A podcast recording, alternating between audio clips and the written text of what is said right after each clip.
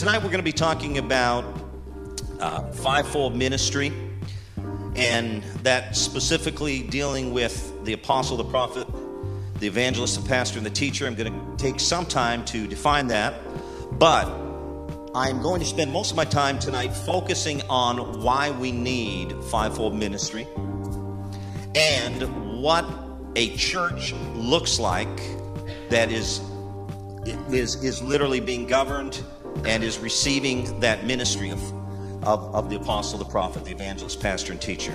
So if you're there, um, Ephesians chapter 4, I'm going to read to you verses 11 through 13 out of the New Living Translation. It says, Now these are the gifts that Christ gave to the church the apostles, the prophets, the evangelists, and the pastors and teachers. Now listen to this. Their responsibility is to equip God's people. Come on to do his work and build up the church, the body of Christ. It is not their responsibility to grow the church, to get the people in, to do even the discipleship, but their responsibility is to equip the people of God to do the work, build up the church, the body of Christ. Now listen to this, verse, verse 13. This will continue until we all come to such unity in our faith and knowledge of God's Son that we will be mature in the Lord, measuring up to the full and complete standard of Christ. Verse 13 tells us how long will the ministry of the apostle, prophet, evangelist, pastor, and teacher continue?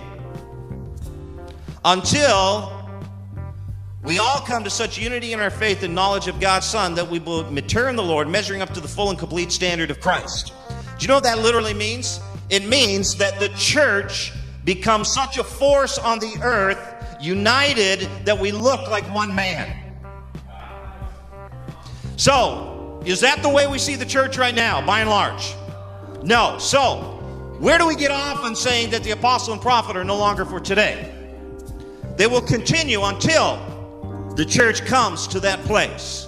Now, some people have a problem with this type of theology, but frankly, I think they have a problem with the Word of God or their understanding of the Word of God. The truth is, Jesus is coming back for a glorious church, a church full of glory. I, I am not saying that there, you know, that there's not persecution in the world. I'm not, I'm not being oblivious to that, and that the church is, is suffering in many parts of the world. But the fact is that when you read the book of Acts, even in the midst of incredible persecution, the glory and the grace and the power of Jesus Christ was being demonstrated in the midst of all of that darkness. So, the gifting of the apostle, the prophet, the evangelist, pastor, teacher is to continue until the church comes to that place where we have become mature in the Lord and we're measuring up to the full and complete standard of Christ. We're like one man. So the church comes to that authentic unity in the faith, the true knowledge of Jesus, not just theology, not just doctrine, but literally the word there means to know personally, to know intimately. We know Jesus in that measure, to that degree, that we become fully developed exact representations of Jesus on the earth. We are called to be little Christ. We were saved not just to go to heaven, but to be conformed to the likeness of Jesus Christ. How many know that Romans 8 28 says, For all things work together for good to those that love God, those are the called according to his purpose? Now, do you know how things work together for good? All things work together for good? To those that love God, those that are called according to his purpose. The next verse, verse 29.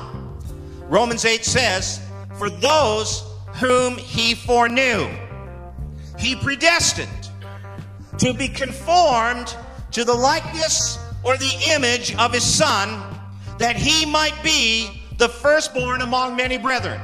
Turn to your neighbor and say, Jesus is my big brother. Now you are to be like Jesus. How do all things work together for good? You lose your job, you go through a trial, you go through a difficulty. It's not just in that, okay, I know that I lost my job, but God's going to give me another job. Thank God for his provision. But there is a purpose that is more powerful and more significant than that. The purpose is in the midst of all of your trials and all the things that you go through in life, even what the devil means to destroy you with, God is using it as you submit to Him to be conformed to the likeness of Jesus Christ. Well, we, we, we don't have time to go into this, but you know, Jesus calmed the storm when his disciples were in the boat, but then later on he sent them out into the midst of a storm. And it wasn't until they had to personally go through the storm and learn how to overcome the storm that they were being conformed into the likeness of Jesus Christ.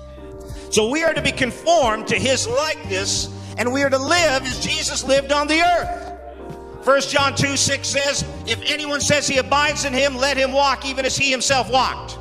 We're not only to live like him, but we're to do what he did. Verily, verily, truly, truly, I say to you, the works that I do shall you do also, and even greater works, because I'm going to my Father.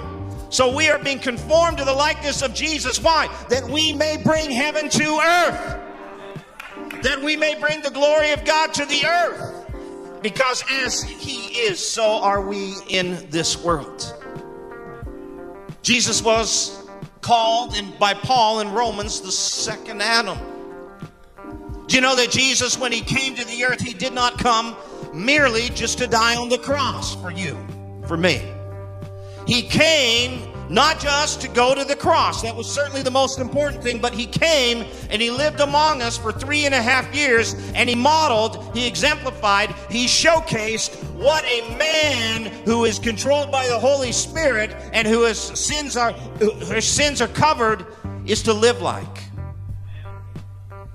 He came as